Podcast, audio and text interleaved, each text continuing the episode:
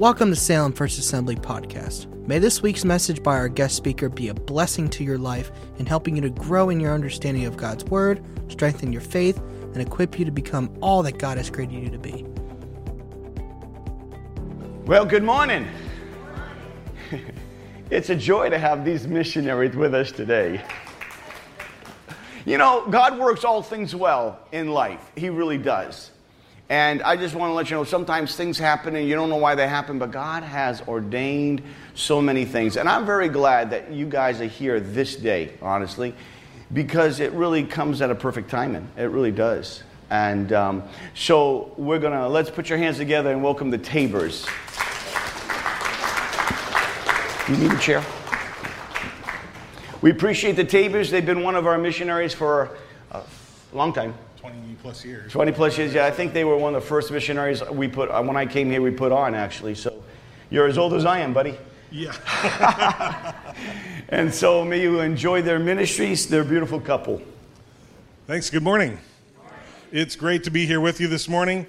Um, I, I, I, I was, if I was, I was thinking, you know, if I was pastor here and I was putting together this, I would have been tempted to put missionary Troy Tabor, take two. Uh, you know, let's try this again.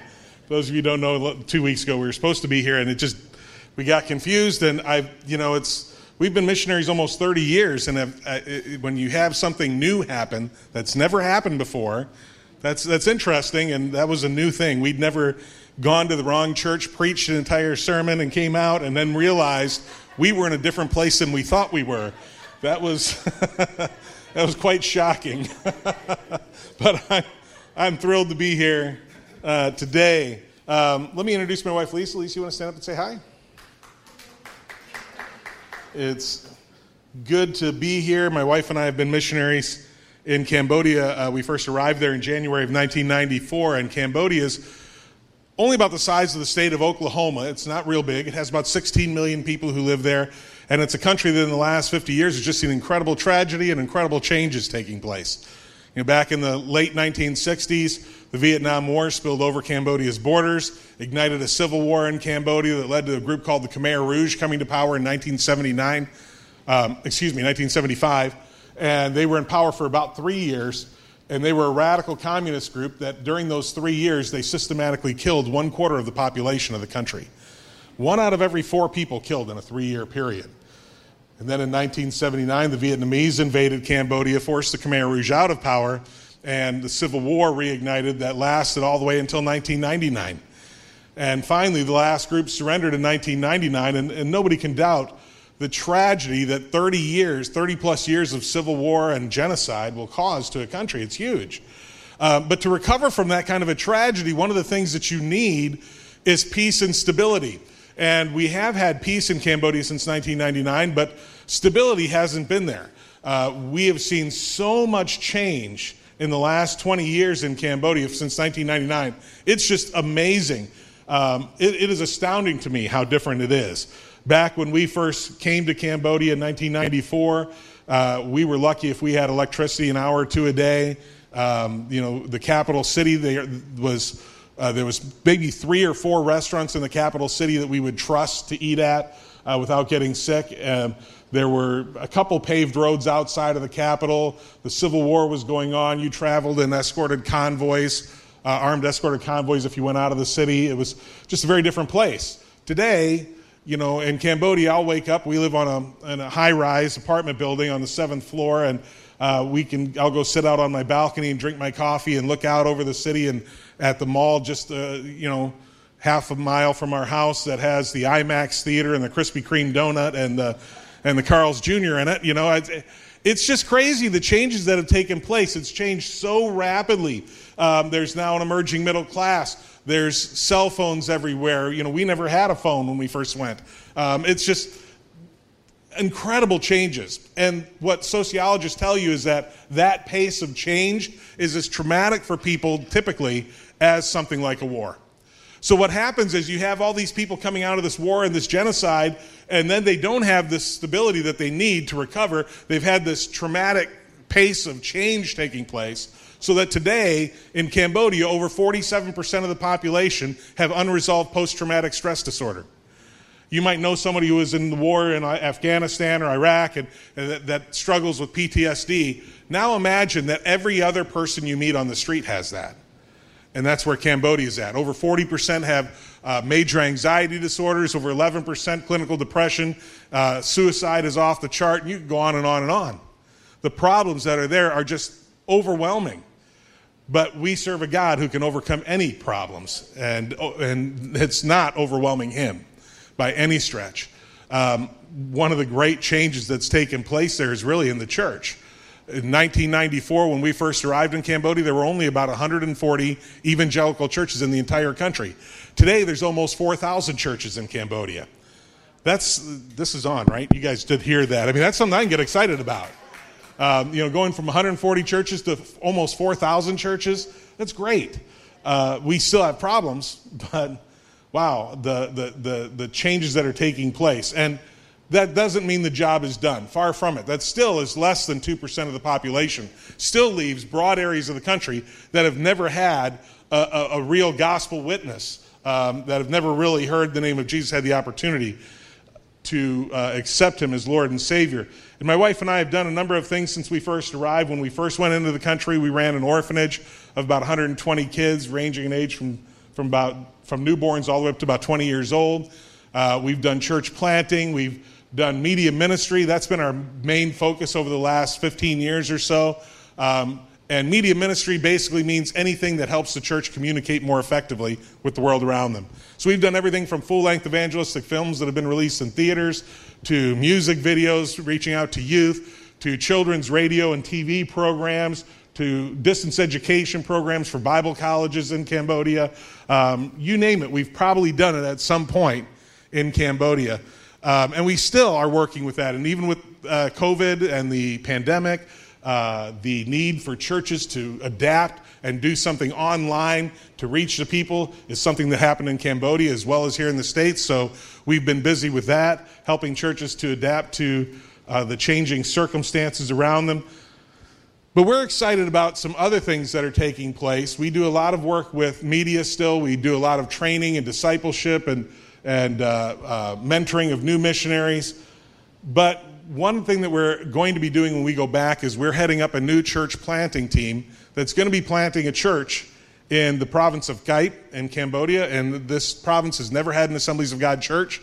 We'll be planting the first church, uh, Assembly of God church, in that capital city of Kep. And uh, we're excited about that. I want to show you a real quick video that just lets you see some of the people in the area around there so that you can. Uh, get those faces burned into your hearts and pray for them the way we are.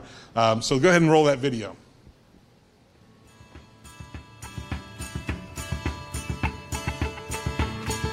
Kep is a provincial capital on Cambodia's southern coast.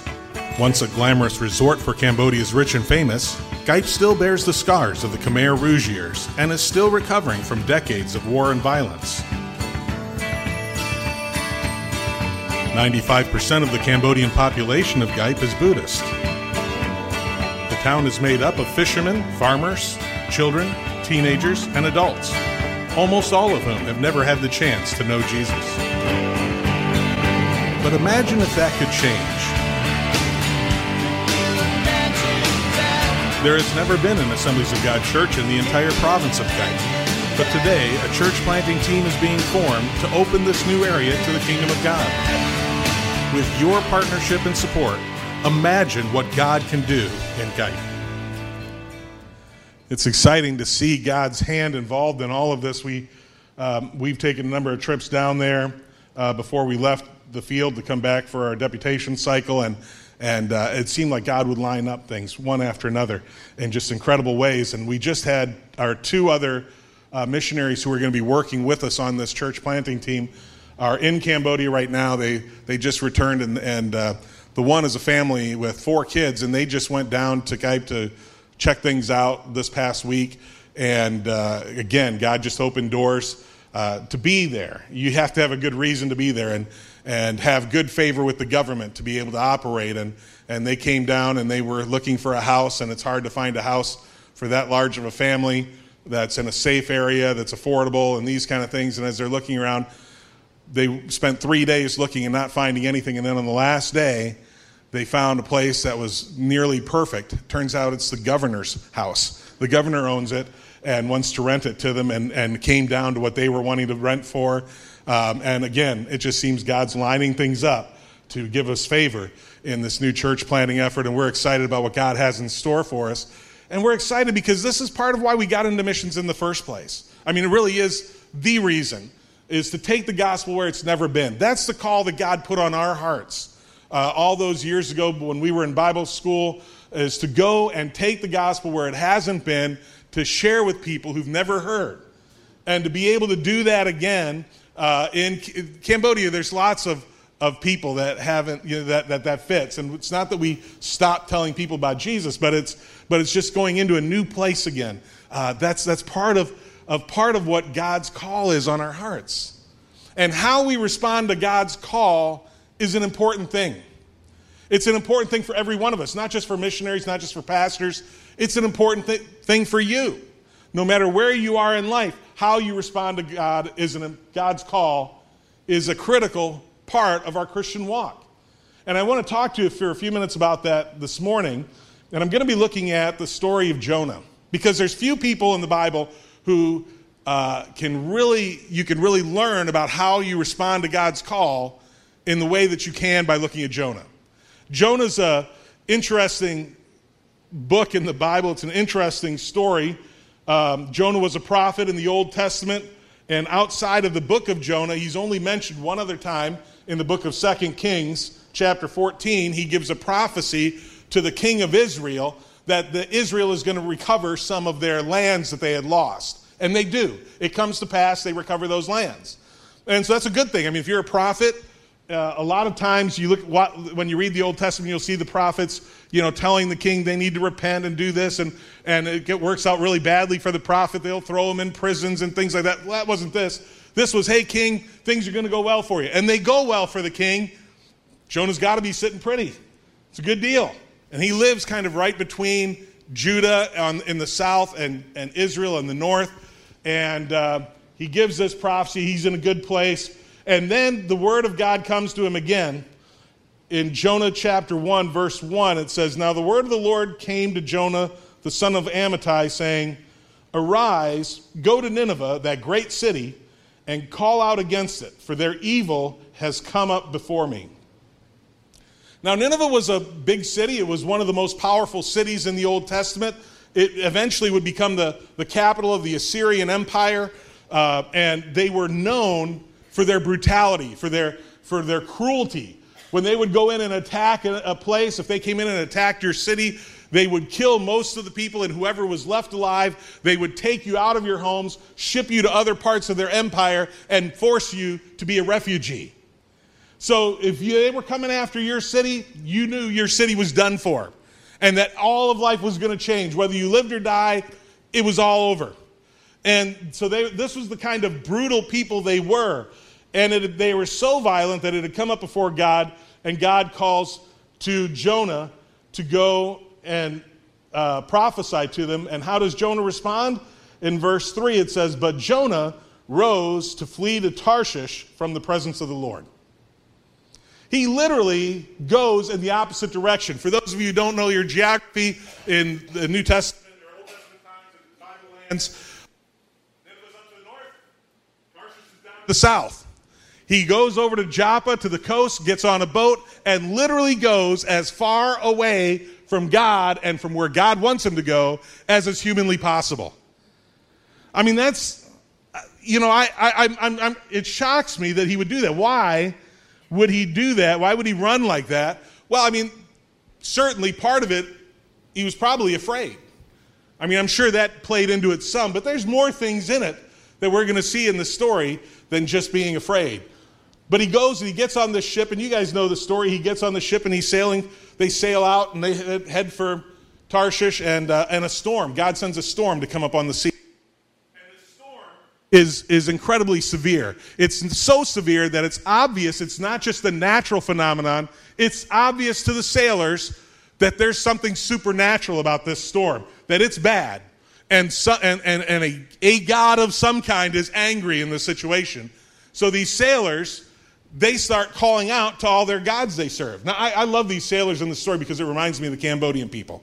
You know, if you have, uh, you know, a place like Cambodia, it's, it's 95% Buddhist, but it still is, has uh, uh, most of the people also have some animistic practices that they've mixed in with it. That means that they worship, you know, a, a spirit that lives in that tree over there, or this big rock has a spirit there, this piece of ground, and you've got to appease all these spirits so they don't harm you. If something's going on and you know if, they, if you don't appease them bad luck is going to befall you. Something's going to happen to you. So so this idea that something bad is starting to happen to these sailors and they start calling out to all their gods that's just like cambodia. They start calling out to all these spirits that are around that that they might that might be affecting them. And and and they're really afraid. They they start calling out to all these gods and nothing's happening. They're not getting anywhere. And and, and uh, the captain says, Well, let's, let's, let's take lots. Let's throw lots to see who it is that can tell us what the problem is. Either we identify the problem or the person who can tell us what the problem is. And so they cast lots and it falls to Jonah. And so they come up to Jonah and say, Jonah, what's going on here? We know when you got on the boat, you told us you're running from your God. What's the story there? Who is this God that you're running from? because they're used to, okay, I serve, right? You, you, know, if you're going over to that area, you, you, you appease that spirit. If you're going over to that area, you appease that spirit. They say, Who is this God that you're talking about? And he says, Well, I serve the God that made all the heavens and all the earth and all the sky. Well, that's, that kind of freaks out these sailors. They're a little upset. They say, You, you serve who? And you, you, you're running from him with us? That's crazy. What, what, what can we do? What should we do to stop this from happening? And he said, Well, you can take me and you can throw me overboard. And these sailors, despite them being a bunch of heathen, they're, they're, you know, they're serving all kinds of different gods. Even they, they're, they're like, well, come on, Jonah. We, even we know killing somebody is a bad thing. we don't want to do that. We don't want to kill you. And so they, they try to find some other way around this. They actually try to row him to shore to, to save Jonah's life. Jonah's put them in this danger, and they have compassion enough on him that they're trying to save his life and do everything they can to do it, and it doesn't work. It's not working. They can't get to shore. And finally, they're back on the, they're, back in the boat, and they're saying, "Well, this isn't working. We don't have any choice." Um, and Jonah's like, "Throw me over." and they cry out to God and say, God, don't hold this against us. We tried everything we could. And they throw Jonah overboard. Now remember, they're scared already. They're scared. They've been calling out to their gods. This storm, this supernatural storm's going on. And they're like, okay, throw me overboard. They throw him overboard, and all of a sudden the storm stops. If you weren't scared already at that point, you'd be terrified. right? I mean, it's like, okay, this is. I thought it was this, but now I know it is this. And who is this God that we're in the hand of? And it says they realize that God is, this is something more than just your spirit who's in a little area somewhere. And it says they, they make sacrifices and call out to God and make vows to Him. They basically, you know, come around to, to putting God in His proper place. And Jonah's sitting there in the water. He lands in the water, the storm stops. I don't know how well he treads water, but he's probably sitting there treading water for a minute. And I'm sure these guys call out to God, you know, make vows to God, and then they kind of look over what happened to Jonah. There he is in the water. And you can just kind of almost see this. You know, it's like, hey, Jonah, and then this big fish comes up and swallows Jonah. Now, this is amazing to me, this whole idea of being swallowed by a whale. I grew up watching, you know, the, the Disney cartoons, and I watched Pinocchio. You ever watch Pinocchio? And you know, in, in Pinocchio, there's this, this scene where Geppetto and Pinocchio and Jiminy Cricket are sitting inside the whale's stomach, and there's like a little shack they're sitting at on the porch fishing in the whale's stomach. Remember that? That's not the way it was, right? That's not how it was for Jonah at all. I mean, just imagine what this would be like. It's absolutely pitch black. There is no light at all. You're in there. There's, there's everything pressing up against you. The flesh of this whale. And not just, think of it like this. You ever have, you ever go and eat like, a, uh, you know, like chili or something spicy, and later on your stomach starts rumbling and you can just feel it moving around? Now imagine you're inside of that.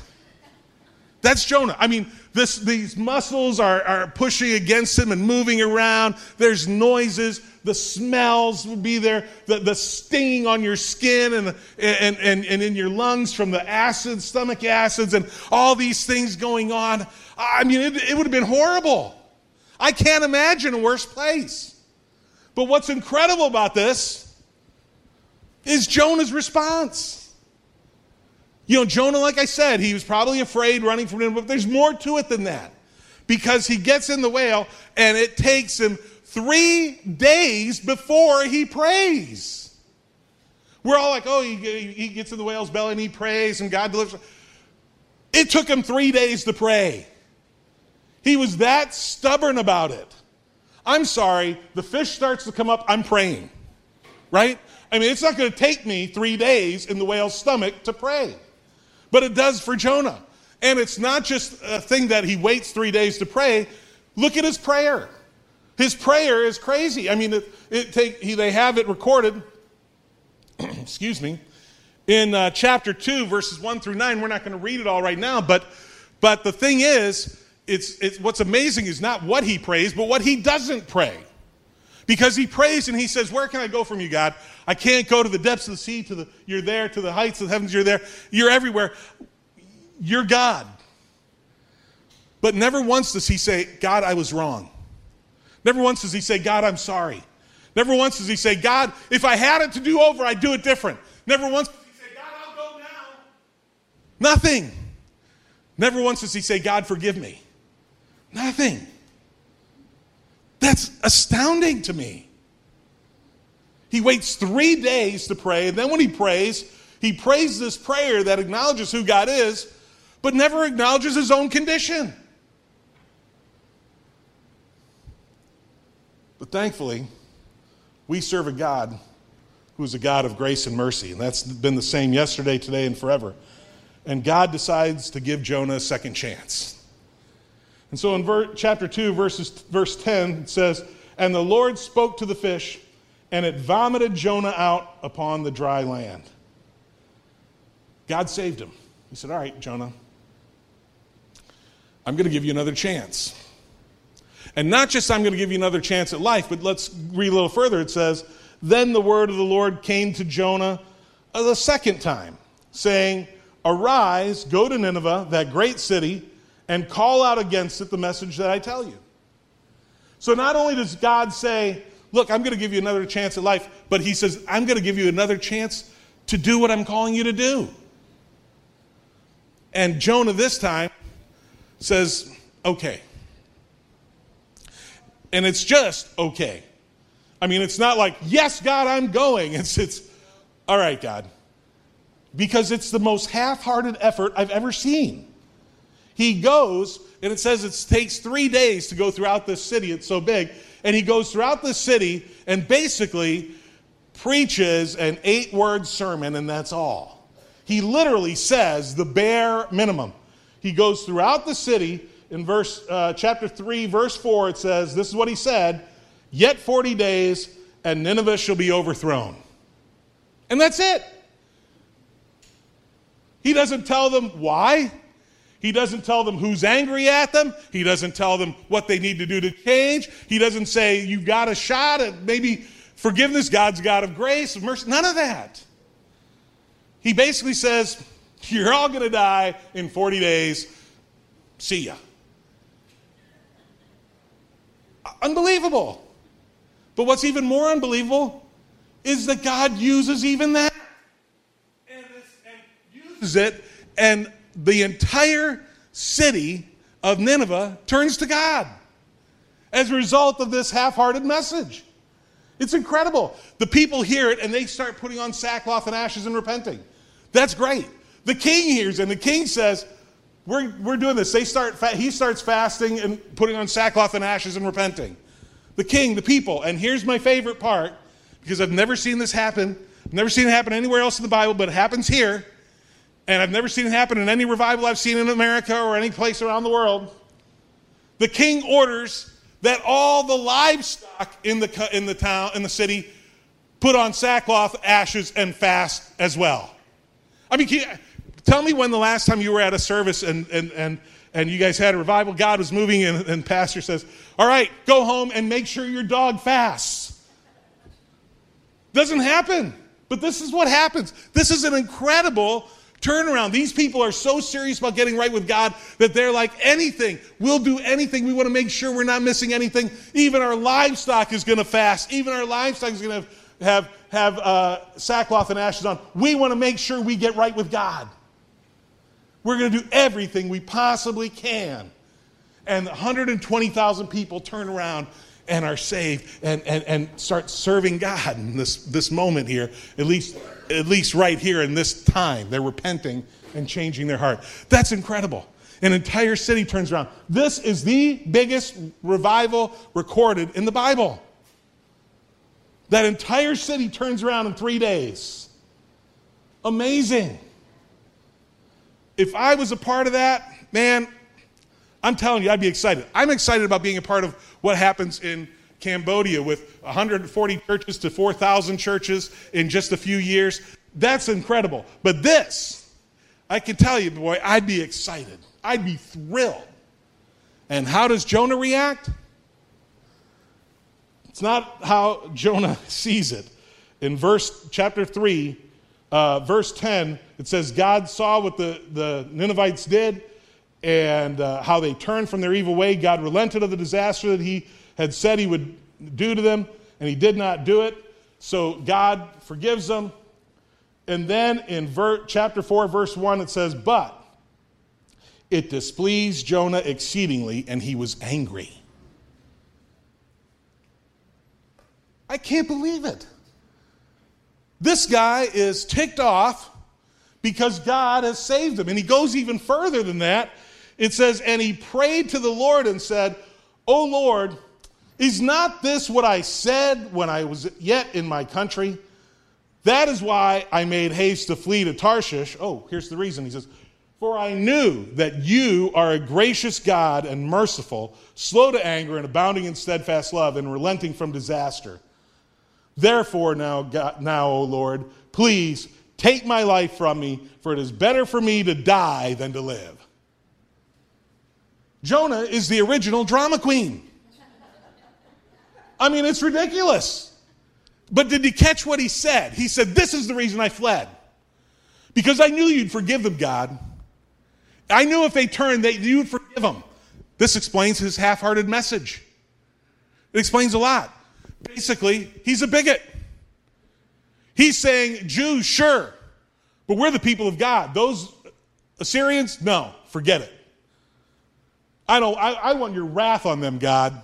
I'd rather see them dead and he's not willing to even lift a finger for them. Only out of grudgingly does he do anything after God had a whale swallow him in the middle of the sea. And now he has the audacity to say, God, this is so bad, just kill me now, because it's better than living with these Assyrians being alive. Unbelievable. I, am just shocked Whenever I read this story about Jonah, how he reacted, he's displeased, he's ungrateful, he's angry, and it's the attitude that he's had all along throughout the entire book. And so Jonah goes outside the city, goes a little bit away, but you can still see it, and he sits down, builds a little lean to thing to get out of the sun a little bit, and sits down and says, Okay, God, I'm just going to sit here. I'm going to wait and see if you do it. What an attitude. Just the fact that he would do that to me is like, you got to be kidding. You, you act like that with God? And he sits there, and God, again, is a merciful and grace, great, great, gracious God. And I'm thankful for that, God's grace and mercy because I know I deserve way worse than I get from God. We all do at different times. But Jonah's sitting there with this attitude, and God kind of says, Well, let's see if I can teach him one more time. Let's have a little fun with him.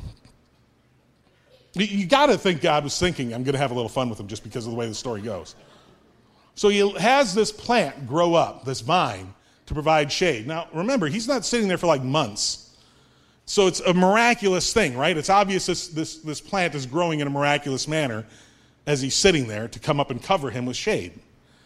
And you could just see Jonah sitting there. And it says he, he, he ple- it pleased him. I bet. I bet he's sitting there going, That's right, God. I deserve that shade. Now, get on with wiping out the city. you know, he's sitting there, just, uh, attitude hasn't changed at all yet. Sun goes down. That night, God sends a worm to eat the vine that he just had grow. And so in the morning, when the sun comes up and the wind starts to blow, that thing just shrivels up and falls over. And again, Jonah is ticked off. He is so mad uh, that this worm killed this. And again, he, he, he says, um, you know, he, he prays and says, you know, this is ridiculous. He's angry and he says, you should just kill me now, God, because this isn't worth it. The, my, my plant has died. Crazy. And so God, the book of, ends with God having a conversation with him at the end. Jonah's still angry.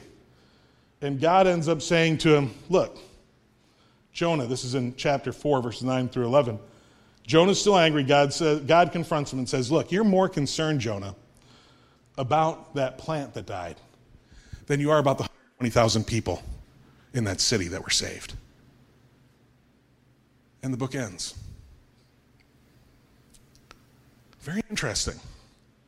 It doesn't say how Jonah reacted, but whenever I read the story, I can't help but see the huge, huge contrast between Jonah on the one hand and the sailors and the people of Nineveh on the other hand. I mean, think about this. The sailors and the people of Nineveh, they're willing to respond to God.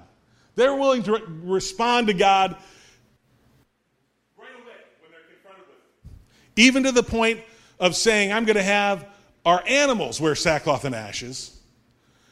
Jonah, who's a prophet of God, hears the voice of God and refuses to do it, runs away angry.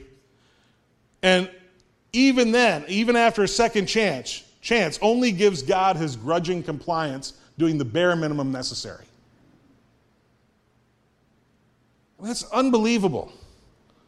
Why did God run from? Why did Jonah run from God? Well, we talked about that. That he's he's uh, obviously bigoted. He's he's got some uh, you know real ungrateful heart for what God has done for him. Maybe afraid. It's a lot of things. But he didn't want the discomfort, he didn't want the, the disruption that obeying God was going to cause, whether it was to his worldview, whether it was to his, you know, personal security and stability. He didn't want any of that. He wanted his comfort. He's mad about the plant dying because it's uncomfortable. Eh, that's all he's concerned about. You know, we have a friend in Cambodia, a young man named Samat. And Samat, we, we met when we first went to Cambodia back in 94. See, Samat grew up in a, in a town where his mom and dad died, and he was taken in by a neighbor lady who kind of served as kind of a, a, a foster mother kind of a thing, an unofficial. There wasn't any system of foster care, but she took him into his home, her home and uh, cared for him as best she could. She didn't really have much either. And um, a little while after she took him in, the government opened an orphanage nearby, and so he was allowed to go to the orphanage. And that was a step up for him because, you know, like I said, she didn't have much, uh, but the Civil War was still going on. This is back in the like late 80s in Cambodia, early 90s. And he was there for a while, and he started to have problems. He started to have shortness of breath. He started to have chest pains and things and, and he couldn't do as much as the other kids. And, and it got to the point where he couldn't lay down flat and go to sleep or anything because of the pain and stuff. They actually would put a board like at a 45 degree angle so that he could lay on that, uh, kind of lean on it to sleep. Um, and it was obvious something was wrong. And, And so the, there was really no healthcare system in the country back then. Like I said, the war was still going on. Um, and so all they had was something called a, a, a grutier, which is like a, uh, it's kind of like a, a, traditional healer or a witch doctor kind of person. And the orphanage staff took him to the grutier, to this person, and, and told him what was happening. The guy, he checked him out and he says, Well, what probably happened is you probably walked across some ground where there was an evil spirit and you didn't pay homage to that evil spirit and so you are they're hurting you in fact how do you go to school each day? And the guy he tells him where he, how, how he went to school the roads. He says you you ever stop to urinate when you're driving on the way to school? He says yeah by this one tree. So that tree is a, a sacred tree and there's a spirit that lives in that tree. You urinated on the sacred tree. That spirit is, is, get, is out to get you. That's why this is happening. So you need here's what you need to do. And so he told them how he needed to offer these sacrifices. So the orphanage staff helped him get a chicken and go offer a chicken at the sacred tree where he urinated on the way to school to appease the spirit. And, you know, if you've had any kind of a chronic illness, you know, it kind of goes like this, right? You have good days, you have bad days, right? And, and, and so he happened, he did this offering and apparently had a good day afterwards. And so he's like, oh, it must have worked. And then he has bad day and it's like, oh, we got to go do more. And so they started, started into this cycle of offering to these evil spirits, trying to do something to help him. And then about that time, the Assemblies of God came into Cambodia in 1990 and took over the orphanage there in 1991 to uh, run it for the government. And there, um, the missionary who went in to open it up he started preaching at a church in town. There was a, a, the, the government was happy that we came in to do this orphanage, and there was an old church building that they'd been using as an army barracks. And they said, You can have the church building back, and you guys can use it for a church or whatever. So he started holding meetings in the church building and also teaching English in the Sunday afternoon uh, to get people to come in to share the gospel with him. And so Samat started to go to the church meetings and to, and to the English language classes afterwards. Not so much because he wanted to know anything about Jesus, but because on Sundays is when the orphans did the chores at the orphanage. And if he went to the church and to the classes, he didn't have to do chores. So he's a good teenager. I want to get out of the chores, I'm going to go to church. Sometimes we do the right things for the wrong reasons. and he went to this, started going there, and and and as time went by, he started to listen more and he got a bible and he started to read it more and, and it started to open up to him and he, and he started to believe what it said and he ended up becoming a christian and started getting more involved with the church helping out with outreaches and things they were doing wanting to study the bible more and things and about that time the missionary brought in a medical team from the us to do a clinic in the village and to check out the kids at the orphanage and a nurse from des moines iowa checked out Samat and she listened to his heart and she said, Something's wrong. Something's really wrong here. So she got permission, took him to the capital city. They didn't have much better medical treatment in the capital, but they did have an EKG machine, an x ray machine. So she got an EKG and a chest x ray and this kind of thing. And so when she went back to the U.S., to the hospital where she worked in Des Moines, she took all this with her, took these test results, took him to a cardiologist there. And the guy looked at it and he says, He's got a bad heart valve. And it's surprising he's still alive. He's not going to live much longer unless this is taken care of. And to make a long story short, she started doing some checking and things and was able to get the hospital to donate all their services and time and everything, the doctor, the cardiologist to donate his time and everything, and even an airline to donate tickets for him to fly to the U.S. and have this heart valve replacement surgery done at no cost. So he went to the U.S., got this heart valve replacement surgery done, he, in, in Des Moines, Iowa, there's a large Cambodian community, and there's actually a church, a Cambodian church among there. And, and it was two people from this church, a couple who didn't have kids themselves, who took him in while he was there in America and put him up and everything and helped him out. And they, it, the time was getting about, roundabout for him to come back to Cambodia. And they met with him and they, they said, Hey, we want to talk to you. And they sat down and they said, You know, we really love you. We care about you. We want to help you to stay in America. We're, we want to adopt you. And you can have a family. You can have, he's like 15, 16 years old at this time.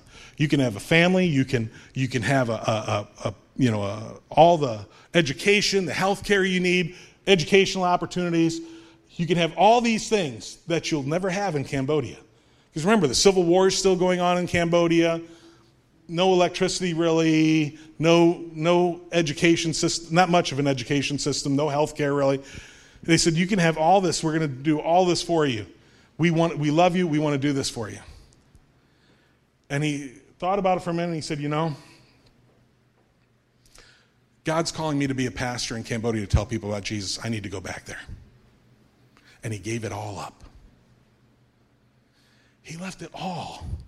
Everything that any Cambodian would ever want. Things that they dream about having. Left it to go back to Cambodia. Went back, uh, finished high school, ended up going to our Bible school in Cambodia.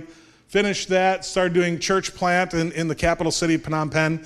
Had the opportunity to go to Singapore to uh, seminary for a master's degree. He went and did that, came back again to Cambodia, became the dean of students at our Bible college, ended up becoming the general superintendent of the Assemblies of God of Cambodia. And then uh, now he's pastoring a church that he planted, and he's, he's uh, um, the head of an organization called Cambodia Global Action. It's a uh, development outreach kind of arm of the Assemblies of God of Cambodia, kind of like, kind of like Convoy of Hope, if you're familiar with them. And so he, and he heads that up. He's married, he's got four kids, a beautiful family, um, great friend of ours. But none of that was on the table that day when he sat in that room, that couple's house in Iowa, and they said, Hey, we want to adopt you. It wasn't like anybody was saying, Okay, on the one hand, Samat, you can be adopted by this family and stay in the U.S., or on the other hand, you can go back to Cambodia and have this huge impact for the kingdom of God. No, none of that was there. It was you can, you can be adopted and have all these things you've always dreamed of, or you can go back to Cambodia where nothing's sure, nobody knows what's going to happen, and see how things play out. You know, it's ironic to me that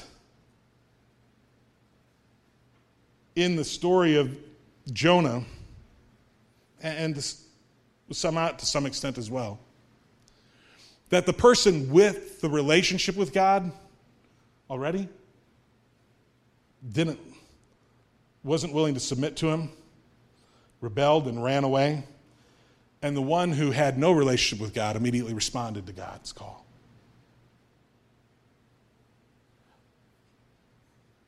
The sailors were willing to go out of their way and endanger themselves to try and save Jonah, but Jonah was unwilling to do anything to save the people of Nineveh.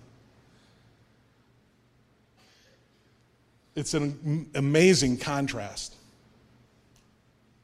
And I can't help but wonder where we fit in it.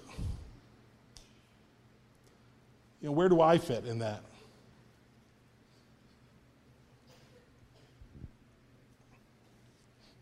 it's, see, it's not just missionaries who are called, it's not just pastors who are called, it's every one of us. You know, when Jesus said, Go into all the world and preach the gospel and make disciples of all nations, he wasn't just talking to me. He wasn't just talking to your pastor, he was talking to all of us. Every single one of us. And the question is, what do you do with that call? How do you respond to God's call? Do you embrace it? Do you run from it? Do you grudgingly, ungratefully submit to it? I, I you know, we, we visit a lot of churches when we're in the States, and I, it, it saddens me, but we've been to churches where the pastor has told me afterwards, he says, you know, when we have a missionary coming, I can't tell anybody missionary's coming because if I do, about half the congregation won't show up because they don't want to give. They don't want to be inconvenienced. I don't understand that. God has done so much for us and given us such an opportunity to be born in America, to hear the gospel, to be in a place where we can worship together. And as bad as it gets here at times, It's so much better than it is around the world. Now, I'm not trying to get you to say, to feel guilty and give out of guilt. That's not my point. But I, what I want you to see is how much gratitude we should have for what God has done in our lives already. Incredible the blessings that we have. And we should have that gratitude that when God speaks, that we say, Yeah, God, I'll do whatever you want. Because I trust you. You look what you've already done for me, God. I'm going to do this. I don't know where you are in your walk right now, but I do know this. Your church has a membership Sunday class coming up because they want to get involved in reaching out again. And that requires not your pastor to do something, that requires the body of Christ as a whole to do something. And God is calling you. God's put this burden on your pastor's heart. There are people around the world who need to hear. Your missionaries you have on the back wall, I thank you so much for all you've done supporting us. Samat's story is as much, you're as much a part of Samat's story as we are. Okay, because when you give to missions, you become partners in that. We can't all physically go, but we can all pray, we can all give. And I'm not asking you to do something because I tell you to do it. But what I am asking is that you pray and ask God to tell you what He wants you to do. Pray and seek God's voice and, and guidance and do what He tells you to do. Not half hearted, not grudgingly, but 100%. And do it with a grateful heart. And some things we already know God's told us to do because it's right there in His Word. Go into all the world, preach the gospel. We can't all physically go, but we can all give, we can all pray. And I can tell you right now, the prov- provincial capital of Kep needs to hear the good news. They're mainly Buddhist, but there's a large Muslim community there as well. In fact, the area where we were looking at, planning to probably put the, the church that we're going to start working to build, you turn one direction, you go about a half mile to there's the Buddhist temple, half mile the other direction is the Muslim mosque. I can tell you right now, nothing's going to happen without God's Spirit moving. We need your prayers. We need you to pray with us and join with us in planting that church in Kep. We need your help. We need you. Not me, I shouldn't say that we need you. God is calling you to be a part of what he's wanting to do. The cool thing about it is, you look at Jonah's attitude at the end, he's all bitter, ungrateful. God, just kill me now. Because he didn't participate. Now, what happens when you do participate? Here's the cool thing.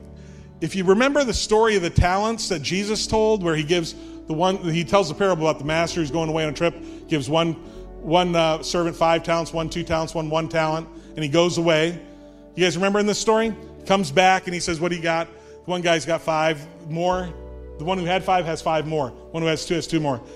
The one who has one, he had hit it and he didn't do anything with it.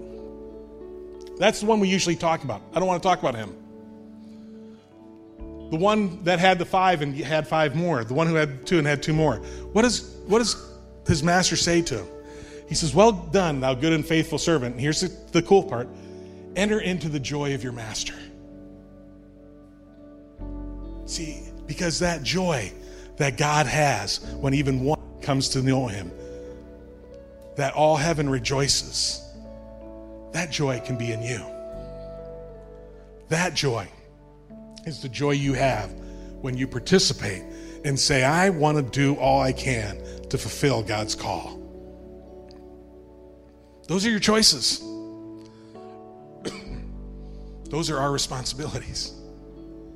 And I want to challenge you to pray and ask God, God, use me. Show me what you want me to do and help me to do it 100%. Let's pray for a minute. Lord Jesus, I just thank you so much for all that you've done for us, Lord.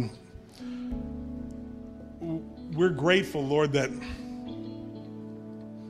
we know we don't deserve any of the things you've done for us. We don't deserve any of the th- any of the blessings we've received by where we're born, by the families we've had, by the, the the the access to the gospel that we've had. None of those are things that we've earned in any way. But we're thankful for your love and grace that you've given us, Lord.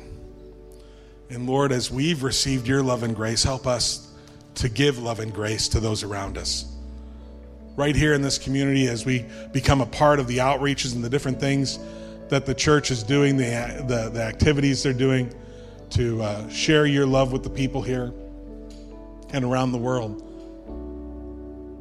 through the missionaries and ministries that we support.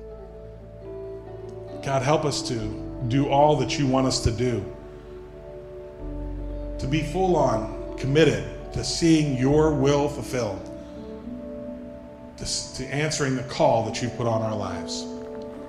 Lord, we thank you for all that you've done for us. Help us to do what you're calling us to do and show your love to those around us. Mm-hmm. And give us that peace and joy of knowing that we're resting in your hand, doing your will, fulfilling your call. Mm. We thank you, God. And we pray especially for the people in Kep today and in Cambodia that you would have your hands on them and even now begin to plant the seeds of the gospel in that community, to open doors and give favor to us and to the Christians that are going to be working with us. And Lord, just have your will. Make a way in that. We thank you, Lord, for all you're going to do. We give you all the glory and honor and praise. In your name we pray. Amen. Amen. Amen. Well, we thank you for joining us today. Let's continue to believe that God is going to do a work in all of our lives and in His church, despite our current circumstances. If you would like to support the ministry of Salem First Assembly, you can do so by mailing to 430 Route 45, Salem, New Jersey 08079, or by visiting our website at salemfirstag.org. Please join us for service next Sunday at 10:30 a.m., or you can watch service every Sunday afternoon on Facebook at Salem First Assembly or YouTube at Salem First AG. You can also listen to the message every Tuesday on Podbean. Have a blessed rest of your day. Let's remember to be a blessing and that life is living in faith every day.